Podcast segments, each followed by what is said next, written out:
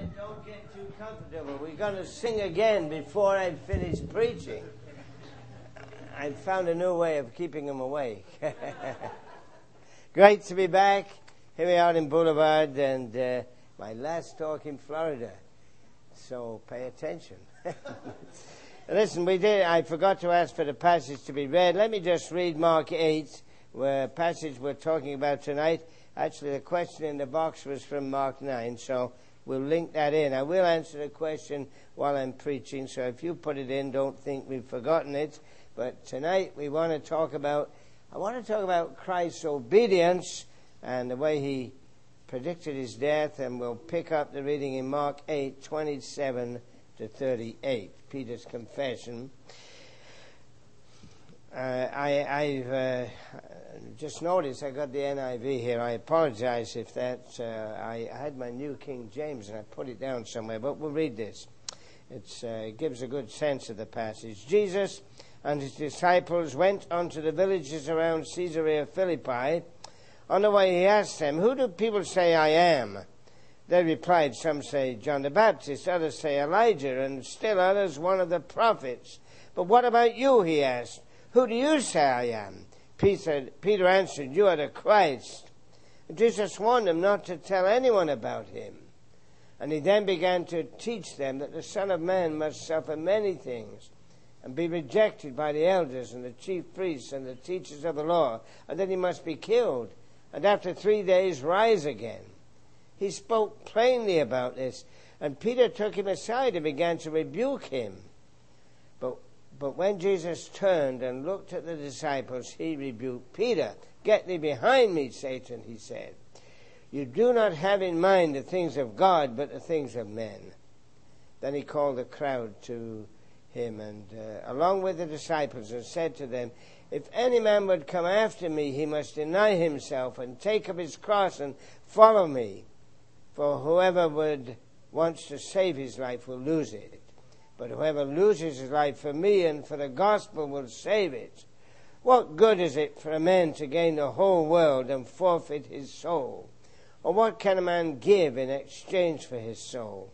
If anyone is ashamed of me and of my words in this adulterous and sinful generation, the Son of Man will be ashamed of him when he comes in his Father's glory with the holy angels. May God challenge us with that very uh, challenging passage from, from His Word. Uh, and I will deal with that question that was in the next chapter as we uh, as we go through. And uh, and as I say, we're even wanting uh, Marilyn Renth to do a little job for us as we preach tonight. But here we are. I've got to put my uh, computer where I can see it, and we can roll. You know, uh, my church, my assembly elders, when I was coming to Florida, were chatting to me about the winter because it was cold and snowy in Canada, and uh, one of them asked me a, a, question, which actually I discovered when I got here was reflected in the newspaper in a cartoon. He said, uh, "Well, what's your objective for the winter campaign?" Well, most of you know I stay in Boca when I'm preaching here, and I had one answer. Boca Raton but I said it's also Jupiter and Hollywood and Boulevard and Miami and uh, just talked about the different assemblies. But this is uh, actually happened to be in the paper just about the time I was thinking about the winter campaign. And this is the end of it, except we have a week in uh, Lutheran next week, special meetings. Pray for them. It's a small assembly, but they're going to be televising the evening service and trying to get the gospel out. And we're looking forward to encouraging a small group of isolated Christians in current in a Lutheran, and believe me, things are not current in current. so uh, we're looking forward to that. But we're going to talk about Christ's obedience from this passage. Uh, today was a day when we look at what Christ taught about certain important things, what he taught about faith this morning. We talked about moving mountains and all that that meant and we want to talk about what he said about what he modeled about obedience as well as what he taught about obedience. The background, of course, to Christ's obedience has to be, in contrast, our disobedience.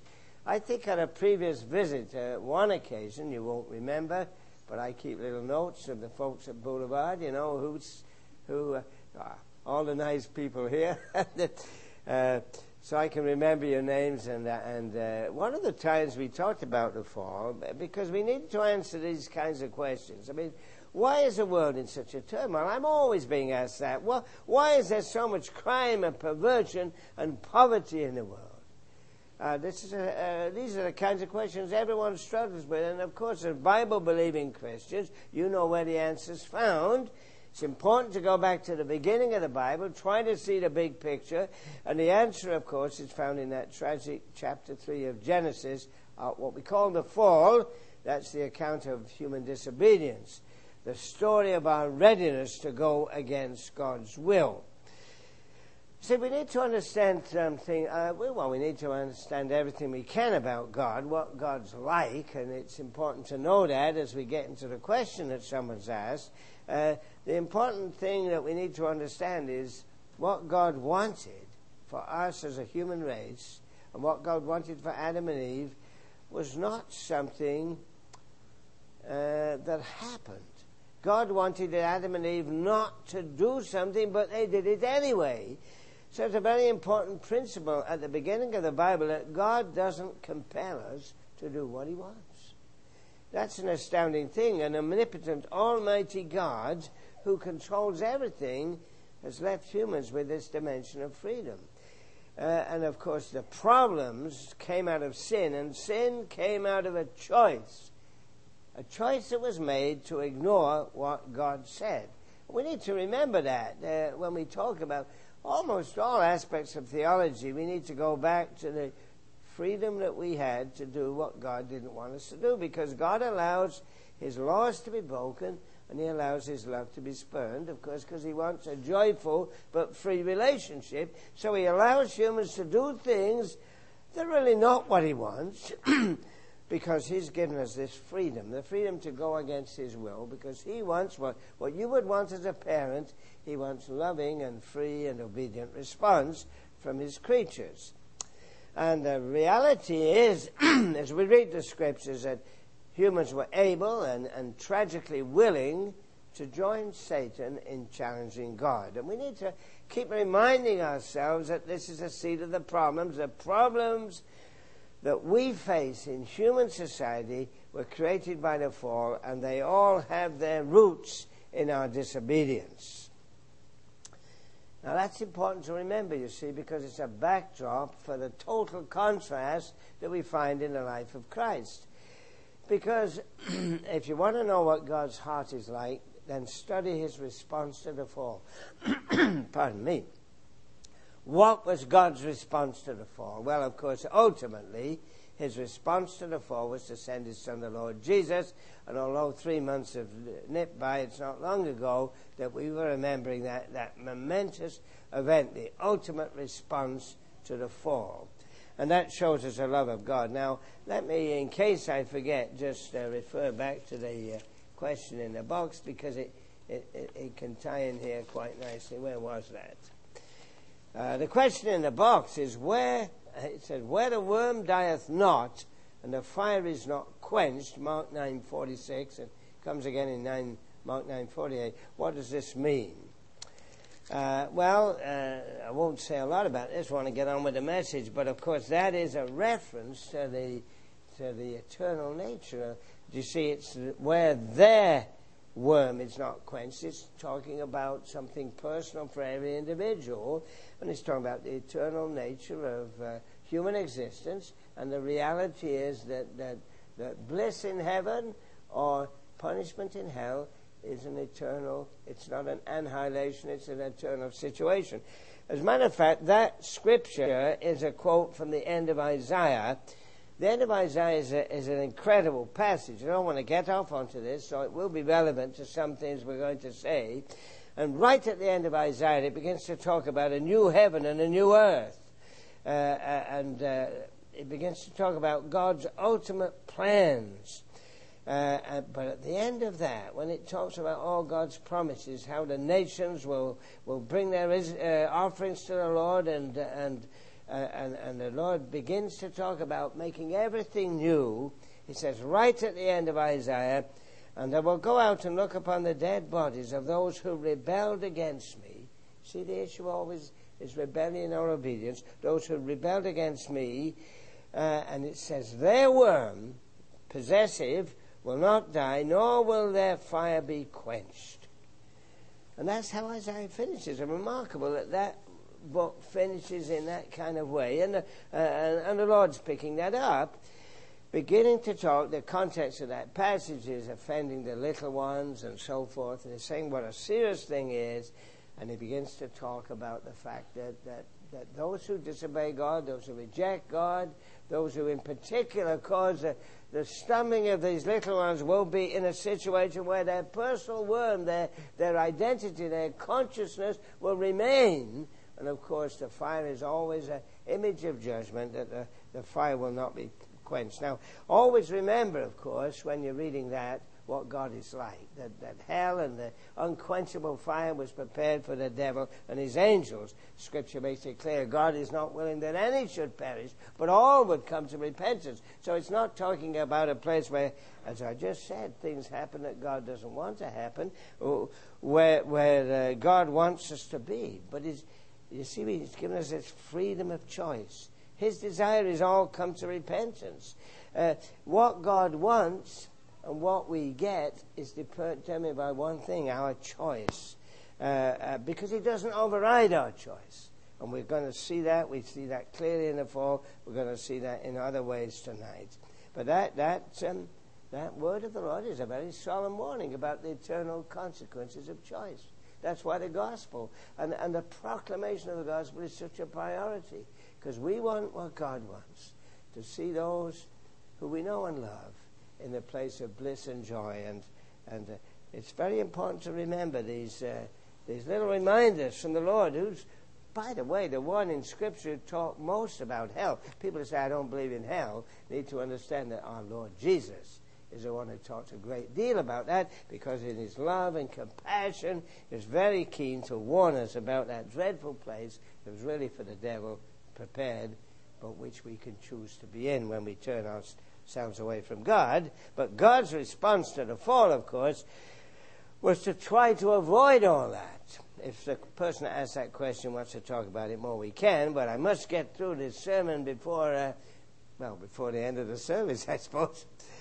You see, in contrast to all that, our disobedience, our wrong choice, uh, all those things, there's this wonderful thing we discover about the Lord Jesus, and that was where we demonstrated disobedience.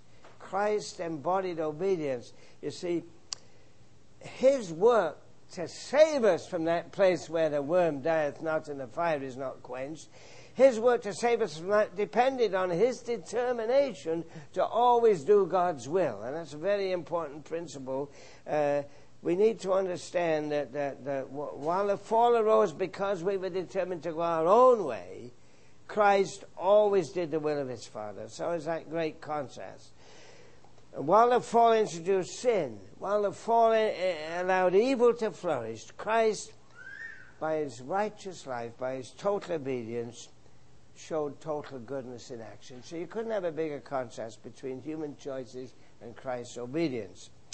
Christ's obedience to his Father, together with a, his called to all of us to be obedient to God ourselves, that sets for an, as an example which, when you think about it, is totally contra- in contrast to the ethos of this age.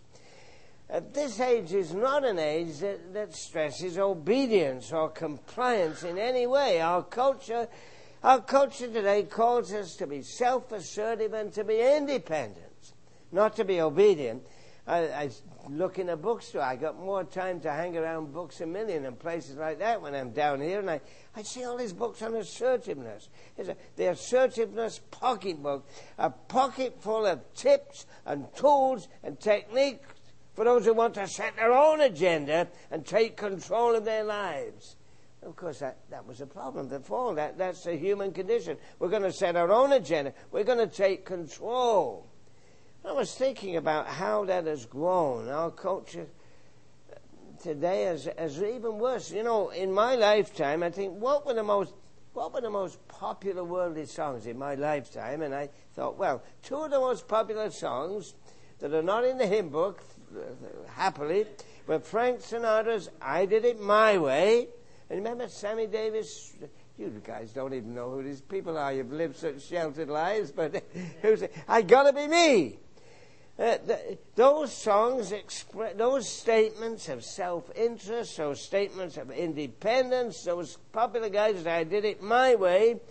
They, of course, have been expressed in every age, but particularly in our age, and we certainly well, you look at the, sometimes read through the Bible and, and get the history of the children of Israel. If you want to see God's response to the fall was patience and love, read Judges, read Hosea, and see how constantly the people of God through the Bible, the fall wasn't a one time event. They repeated this cycle of disobedience and God calling them and God seeking them and God trying to show his love as Hosea which I was chatting, uh, talking about down the road on Wednesday night, is, is, is such a graphic illustration.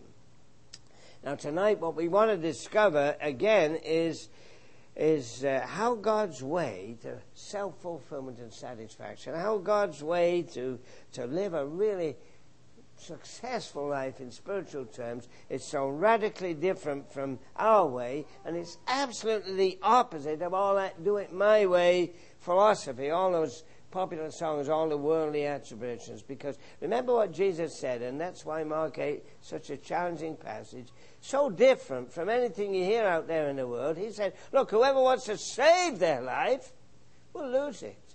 But whoever loses their life for me and the gospel, they'll save it. Backwards way round from the worldly point of view. Now, we need to, uh, to deal with a few questions about Christ's obedience, so I'm going to answer three questions tonight. They weren't in the question box, but there are questions on this topic.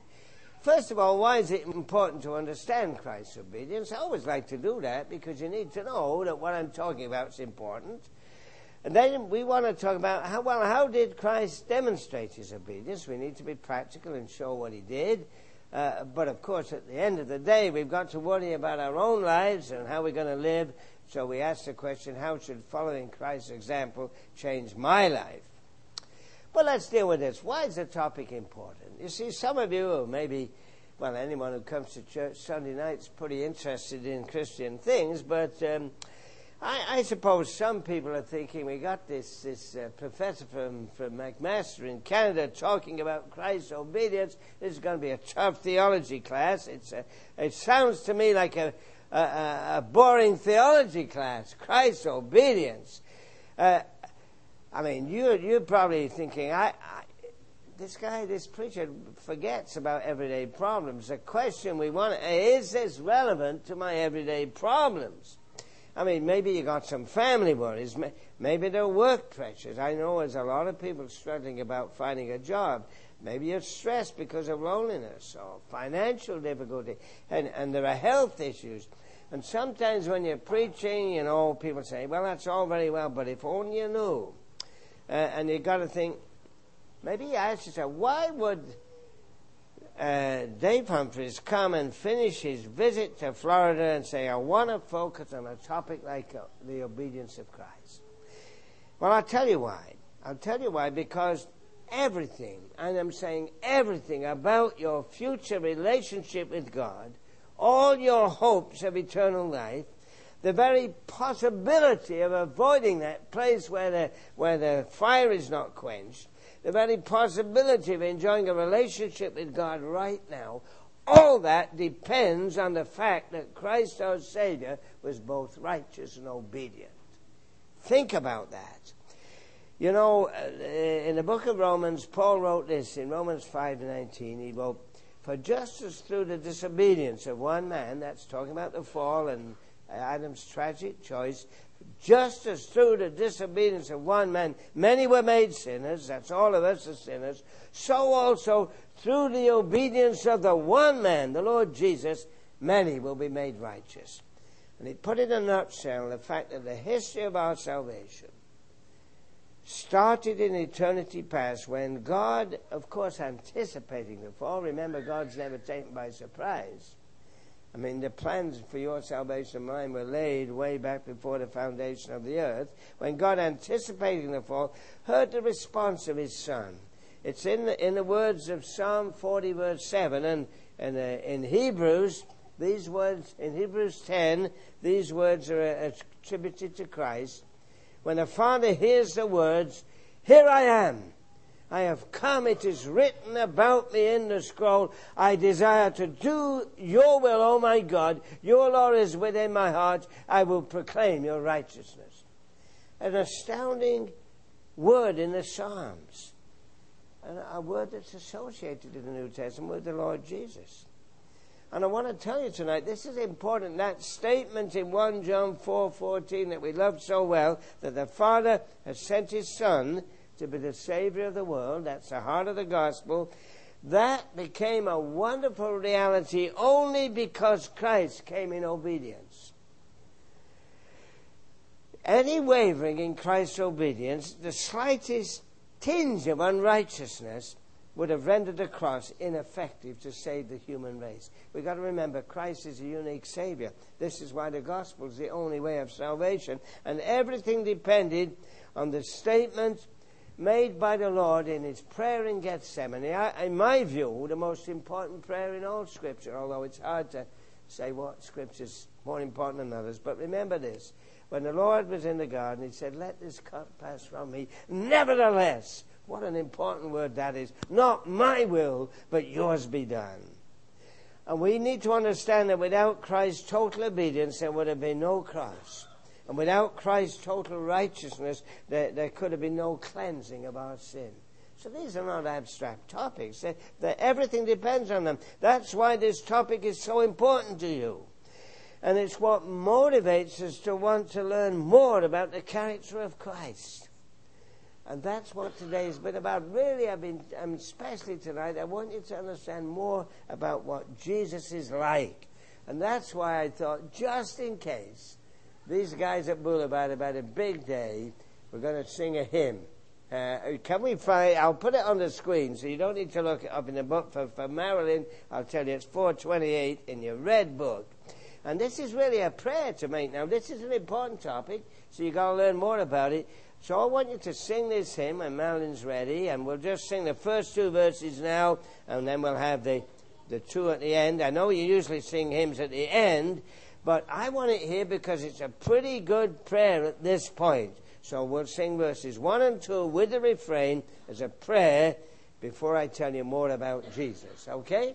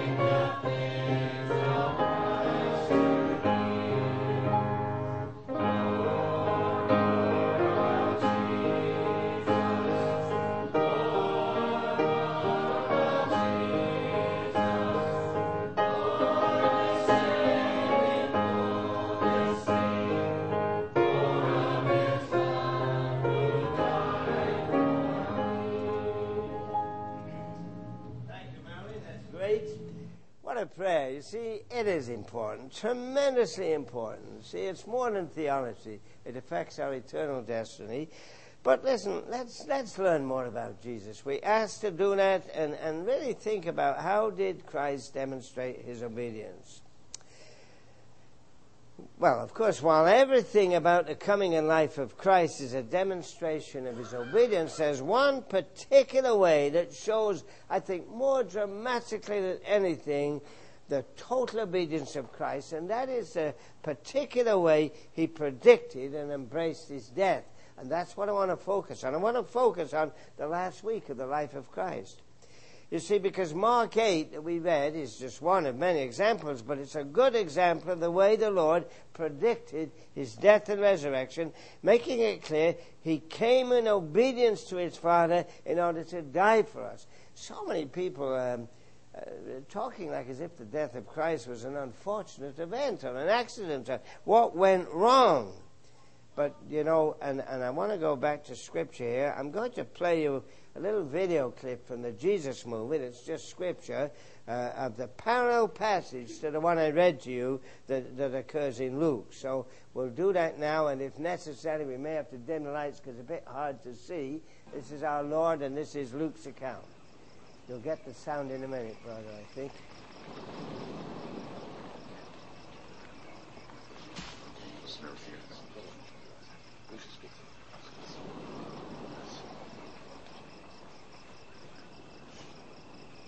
Who do the crowd say I am? Some say that you are John the Baptist. Others say that you are Elijah. While others say that one of the prophets of long ago has come back to life. What about you? Who do you say I am?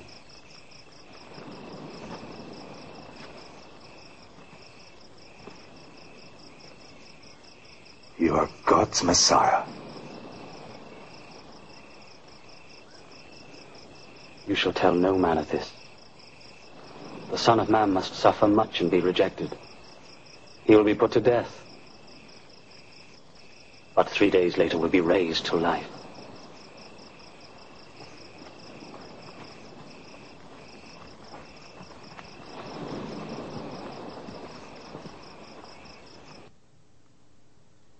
Take up his cross every day and follow me.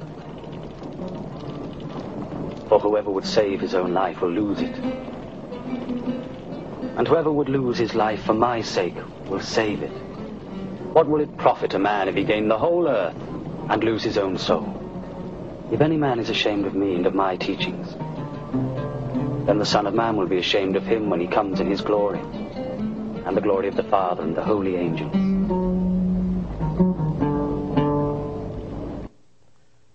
Remarkable moment. And there it was. It's understandable that Peter would be shocked. Christ prophesies his death. He says he will be killed. And, and Peter, of course, he's only just realized that Jesus was the Christ.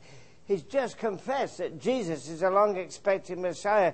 Uh, and he's witnessed, well, he's witnessed many times how Christ had total control as God. And he just couldn't understand this prediction of Christ about his death. And so, in protest, Peter began to rebuke the Lord. I think that's a remarkable encounter. And Scripture says Peter actually took Christ aside and began to rebuke him. Now, rebuke's a strong word. It's actually a word of command. It's a word used, for example, when Jesus rebuked the storm and stilled the water. And it's used twice. Notice this. Verse 32, Peter rebukes Jesus. But then, verse 33, Jesus rebukes Peter. And here you see it. The issue, it's always the issue, it's clearly who's in charge. Uh, and Jesus' response to Peter just reminds me where disciples belong. Verse 33, he said, Get behind me. And verse 34, you come after me. And this principle that Peter had to learn, and a principle we must never forget, is illustrated so dramatically here that disciples are not meant to call the shots. Disciples are meant to follow Jesus. And, and Peter had to learn that. And, and Jesus sees that, that really Peter is thinking more like the devil at this point. But you know, as I studied this, I began to realize that sometimes we can think like Peter did then. We can begin to imagine that God's rule and God's anointing means, well, we avoid suffering. It, it, means we can enjoy prosperity without pain. We can have glory without humiliation. Of course, Jesus was teaching you can't have that. Uh, because this way of thinking, again, a reverse of what Jesus taught is totally rejected by Christ because Christ knew that he must allow himself in obedience to the will of God to be subjected to the greatest shame and pain imaginable before his resurrection and his exaltation to the throne. He was showing us that humiliation comes before exaltation. So Peter's call, Peter was saying, exit now. Peter was going back to this choice that we have. And he's saying, Lord, Lord, be this, this has got to be far from me, but from you. But of course, exit now was not an option for the Lord Jesus. I know I, I found it so fascinating in studying this to put the complete story together and look at all the Gospels uh, and see how everything that happened in the last week of Christ's life seemed to ensure his death. And I want to review that story, a well known story for you, just to, to get a grip on that. First of all, remember that Christ timed his last journey to Jerusalem so that he would be in Jerusalem for the Passover. We were just been at that spot in December. That's a different crowd at Passover time, but it's, it's a busy place. But I got to tell you, at that time, mingling with thousands and thousands of other Jews who always went there uh, for this the greatest of holy days, the Passover, uh, it would swell the population many times over. And at that moment, Jesus chooses to enter the city. He rides down the side of the Mount of Olives, and I get excited now. I've been there and seen these pictures through the Kedron, uh, seen the places, not just the pictures. He rode through the uh, villages of Bethany and Bethphage that you read about in Scripture, through the Kedron Valley, and finally he got up to the city and he went through a gate near the temple. Now, this is a modern picture with the with the dome there you can see. Uh, but he went there not riding a stallion, but straddled on a, on a humble donkey. You see, remember when the Lord went in Jerusalem at this strategic moment, there was no army behind him. There was just, well, a few illiterate Galilean fishermen, a, a reformed tax collector, uh, several women. Just a regular crowd. And he went there, he carried no weapon but his piercing word, and he, he rode well, not towards a throne. He was riding towards a cross. Because the Lord's crown was going to be fashioned not out of gold, but thorns. Uh, and his entrance into Jerusalem was, was, was staged to set the stage for his death. You see, as he went, the crowd cried, Hosanna, King, Son of David. Now, that made it clear, of course, that Jesus was, from the authorities' point of view, think about the authorities' point of view, he was dangerously popular with the people. Jesus rode, he was popular, people shouted acclaim. Uh, uh, and so, what's going to happen? What are the authorities going to do? Well, i got to tell you, everything he did in the next five days was like another nail in his coffin. And it becomes clear as the days unfold from that moment that the stage was, was about to be set and it was deliberately confrontational. You know what Christ did? He goes straight to the temple and he confronts the money changers. And then he goes out and he debates the Sadducees about the resurrection, a doctrine they didn't believe in. And then he, then he starts preaching a long homily where he constantly repeats, these are modern Pharisees, I see by the look of the glasses they're wearing, but where he, where he constantly repeats, Woe to you, as he lambasts the Pharisees for their hypocrisy. So every day in this last week, he came down from the Mount of Olives, came down from Bethany, where he spent the night with friends, and he spoke uncompromisingly about the failure and the hypocrisy of the religious powers in the city. After that, of course, uh, when you think about it, he's significantly popular with the people. The, the, the religious contentions are going on between the Romans and the Jews, and there's this widespread messianic expectation that in Jerusalem they're all talking about that expectation. It's teeming with passionate religious pilgrims. What does it do? It precipitates a crisis. Uh, and, and the authorities said, we've got to do something about this. And I've got to tell you, as I've studied that week, there was nothing in that last week to suggest that Jesus ever did anything to avoid what he clearly predicted He predicted the inevitability and necessity of his death, and there he was orchestrating it. The plot to actually bring about his death started among the chief priests and the elders of the people and the scribes. In other words, the local religious and political elites. They were beside themselves. Uh, and they were very powerful groups, so they co- conferred together about how they could possibly arrest Jesus and how they could have him killed and yet avoid difficulty with the common people because Christ was obviously very popular among the common people. Now, while all this plotting was going on, what was happening? Jesus, well, he went off to the house of someone called Simon the leper, presumably someone that the Lord had cured of leprosy. There he was, and they were eating dinner. And while they were eating dinner, an unknown woman slipped into the house and she anointed Jesus with a jar of very expensive perfume. And she anointed his head with it. And it was this act that Jesus identified as a harbinger of his impending death. He said, just as the bodies of the dead are anointed for burial, so he said, this woman has anointed me for my burial. No question the death of Christ was no surprise to Jesus. And in fact, the very next day, the day of unleavened bread, Jesus said to his disciples, He said, You arranged for the keeping of the traditional Passover meal in an upper room. And you know that story. And it was at the Passover meal that Jesus made it clear that one of the disciples would betray him when he predicted not just his death, but Judas's betrayal.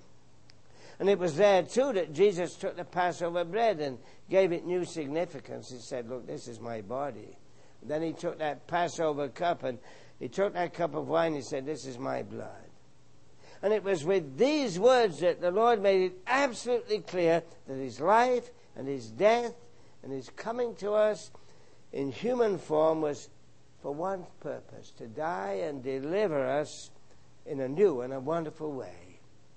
And It's very important we understand this. Never doubt that the Lord Jesus came to die and that he went to the cross and he saw it ahead of time and he saw it as an event desired by God the Father and as something he was ready for.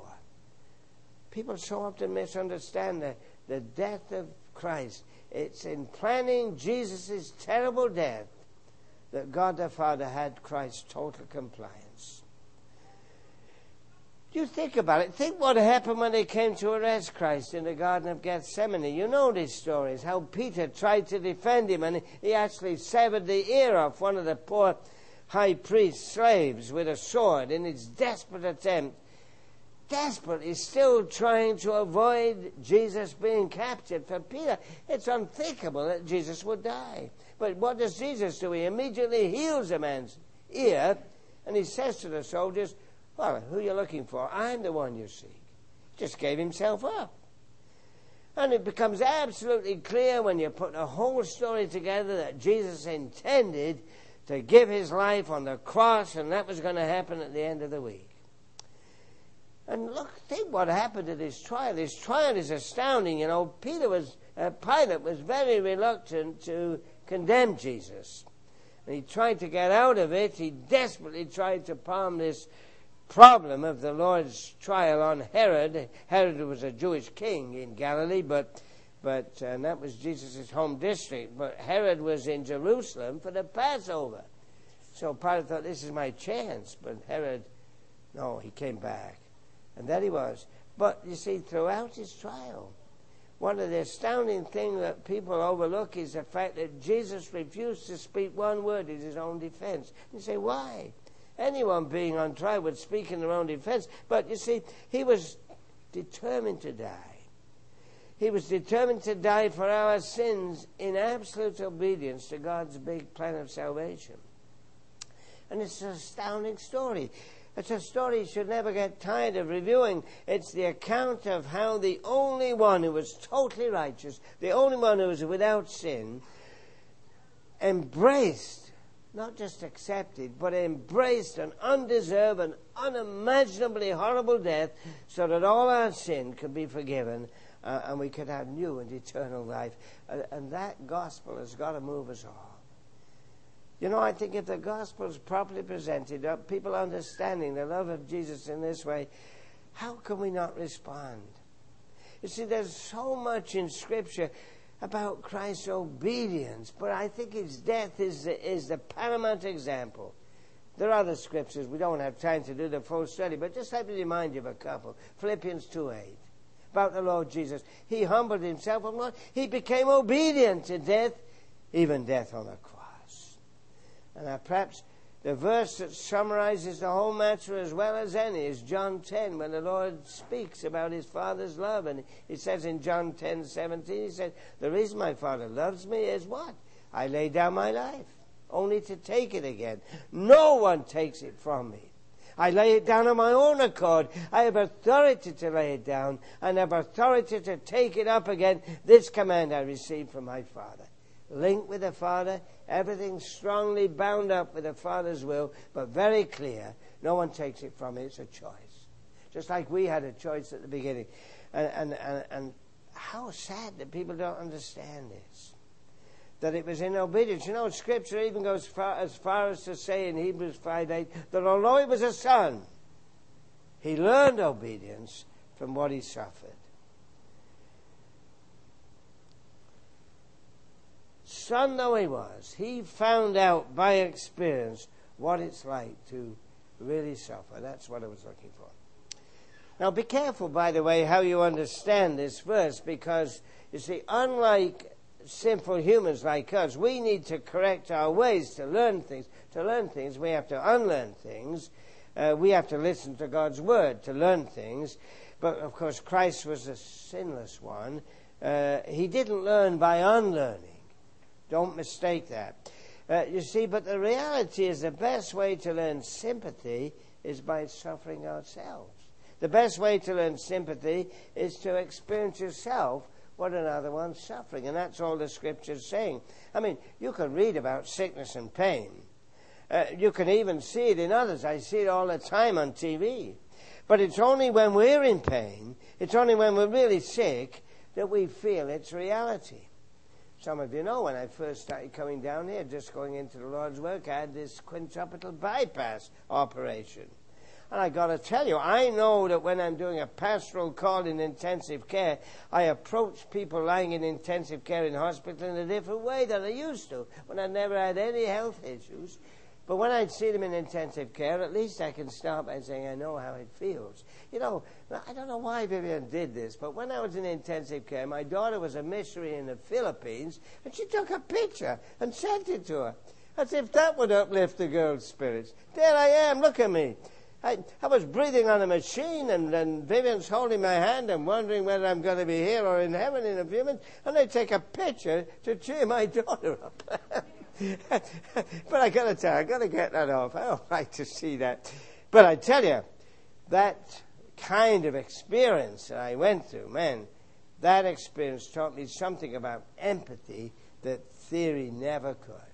Oh, I used to visit people in hospital and say, "Oh, yeah, it's tough. I know how you feel and all that stuff." But you see, I did. I wasn't empathetic. And it's a wonderful thing, and I want you to get this. It's a wonderful thing to know that our Savior learned things about our, the situation we face by his suffering. Tempted in all points without sin. Uh, uh, and he was given no exemption. Remember this our Savior, the Son of God, the Creator of the universe, was given no exempt, exemption from hardship and pain.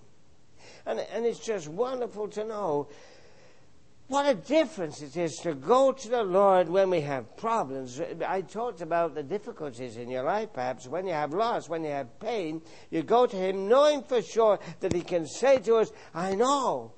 I've been there, I've felt that too. He can say what I say when I visit. I know what it feels like. And that's a wonderful verse about Christ learning by what He suffered. And it's an encouragement to us. But I need to get on and, and challenge you because Christ, of course, was perfectly obedient. But how would following example of Christ in this regard, in obedience, change our life? That's Christ's obedience, but what about ours? That's where the rubber hits the road. You see, I think at this point we need to move from the story of Christ's obedience and even from the comfort that, that Christ can bring into our lives and squarely face the challenge that this passage talks about. It talks about our own obedience. Note what Jesus said. Mark 8:34. He said, "If anyone would come after me, they must deny themselves and take up their cross and follow me. This is an incredible challenge for anyone who claims to follow Christ. And let me tell you, people underplay this passage. The cross Jesus is talking about here is not those little things that, that we often say are our cross to bear. I, you meet people and they say, Oh, you don't know what a difficult neighbor I've got. You know, it's a cross I have to bear. I talked to one man who said, My paycheck's delayed again. It's a cross I have to bear. Uh, maybe you've got I don't know what crosses you've got. One fellow said to me, My cross is my mother in law. Maybe you have to bear the boss's mother in law. Who knows? i got to get that off the screen and say, Look, what Jesus is talking about is not those crosses. Christ is talking about the challenges we endure for His sake. Don't mistake this. You know, we can't even call a handicap or an illness a cross in the sense that Jesus is talking about it here. What Jesus is talking about is walking in his steps and embracing his lifestyle by actually living out in the workplace and in our everyday life the life of Christ. And when Jesus calls us to deny ourselves, he means that, that what we're supposed to do is put his priorities and his purposes and his will ahead of our own. That's what obedience is. He said, take up the cross and deny yourself. Uh, and it's a straightforward call to follow him, even if it takes us to places that, that are dangerous and difficult and demanding. And I say this because so many Christians seem to assume that, that following Jesus takes us into always green pastures and trouble free existence. And notice the priorities here. Notice, you see, choice always comes in, as we said at the beginning, all the way through. Mark 8.36. The challenge is, what good is it to gain the whole world and yet forfeit your soul? We talked about the eternal nature of the soul, and that's the question that echoes into our lives. The question echoes the call that we need to make to assess our priorities. And the bottom line is to think what's important in life. Jesus said you can have it all, gain the whole world. But what's the profit? We need to keep going back to this because it's so easy to get into desiring things. Well, you know, I desire money or I desire fame or desire pleasure. All those things the world seeks after. You go through these um, entertainment shows and see what, what they're looking for is, is the star, the, the, the, the fame. I want to remind you tonight that God has plans for your life. God has plans for your life. God has plans for all our lives. But He needs our agreement. That's a fundamental basis that we start. He needs choice. God has plans for our life, but He needs our agreement. Is it possible that there's some earthly achievement that you're living for? Or is it a start on God's walk of fame? You know, your name here on God's walk of fame. Because what Jesus calls for is actually a radical reorientation of our lives. And, and my last talk in Florida has got to be this that, that it's a call to focus on obediently trying to do God's will in every situation you meet. And that's what Jesus is calling for. And it's tough. I mean, nothing, as I said at the beginning, could be more opposed to the spirit of our age than this teaching of Jesus. I mean, totally different from anything you'll hear out there. What we're encouraged to think in the world is this I am numero uno, number one. The ad campaigns, you, they all say, pamper yourself. They'd have us believe, some of them would, would have us believe that we can ingest virtue and real life from what we wear and what we eat and what we drink. Jesus is saying, no, divest yourself of all that. And it's not just getting rid of stuff. I mean, it's not just saying, like a preacher might say, hey, don't spend so much time watching TV. Or, uh, you spend more time talking to other people. Spend time building relationships. But Jesus is going beyond all that. That's all important. But he's saying, no, no. What he's saying is, you need to take up my cross and go walking with me and go in obedience to my word. And we talked about um, the eternal nature of, of judgment uh, earlier on, and look what he said.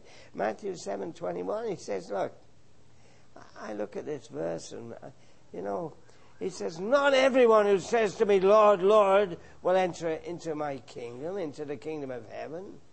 But who? Those who do the will of my Father in heaven. In other words, obedience was a criteria. True obedience. And that's more than an act, it's an attitude, it's a lifestyle. And that's what Jesus Jesus calls not for us just to do certain things, but to live in a certain way and have a right attitude and have a certain lifestyle. And He's not asking us to do that. I could have said about eternal punishment more and more as we talked about where the worm dies not. But, but you see, it's not to be motivated by fear. It's not my job to make you feel guilty. It's not my job to say, how, out of duty, you've got to do these things. It's the fact that the Lord Jesus calls you. And Jesus said in John 14, 15, if you love me, you'll keep my commandments. That is the bottom line. It's about love. You see, I'm not great at doing the dishes. Vivian will tell you what, what a pathetic uh, object I am in the kitchen. But I can tell you, she only has to give me that smile and say, if you love me, and I got the towel in my hand, and it's better than any coercion of the, the threatening sort. If you want any supper, you better do the dishes stuff. You see, Jesus said, if you love me, that's the motivation. And I want to stress that it's so easy when we talk about the eternal state to get the wrong emphasis. You see, the Lord Jesus, He glorified the Father through His obedience. And you know what He offers? He offers the opportunity, motivated by our love for Him, to glorify God through our obedience. And that's a huge privilege. To honor Him. We sometimes sing that song, to honor Him in all I do. And that's a motivation par excellence. Time flies when you're having fun. I've got to sing that hymn. Sorry about it, I just noticed. 428. Let's sing those last two verses. And as we get the pianist up, let me remind you that true obedience is an attitude that leads to action and to a lifestyle. Empathy is action. Think about that and let's sing these last two verses as a closing prayer.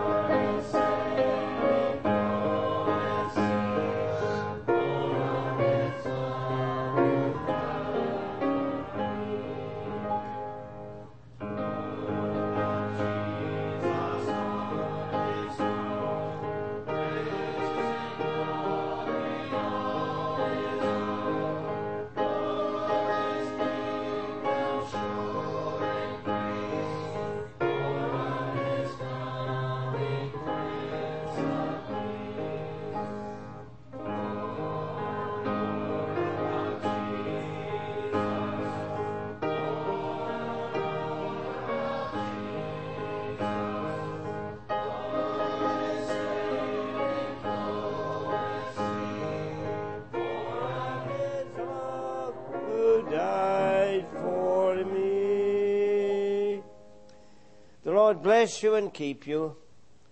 The Lord make his face shine upon you, and the Lord be gracious to you. The Lord turn his face toward you and give you peace. For your blessing and his glory. Amen. Thank you for your patience. You always allow me a little extra time. At least I take it. And I will be back next year, God willing.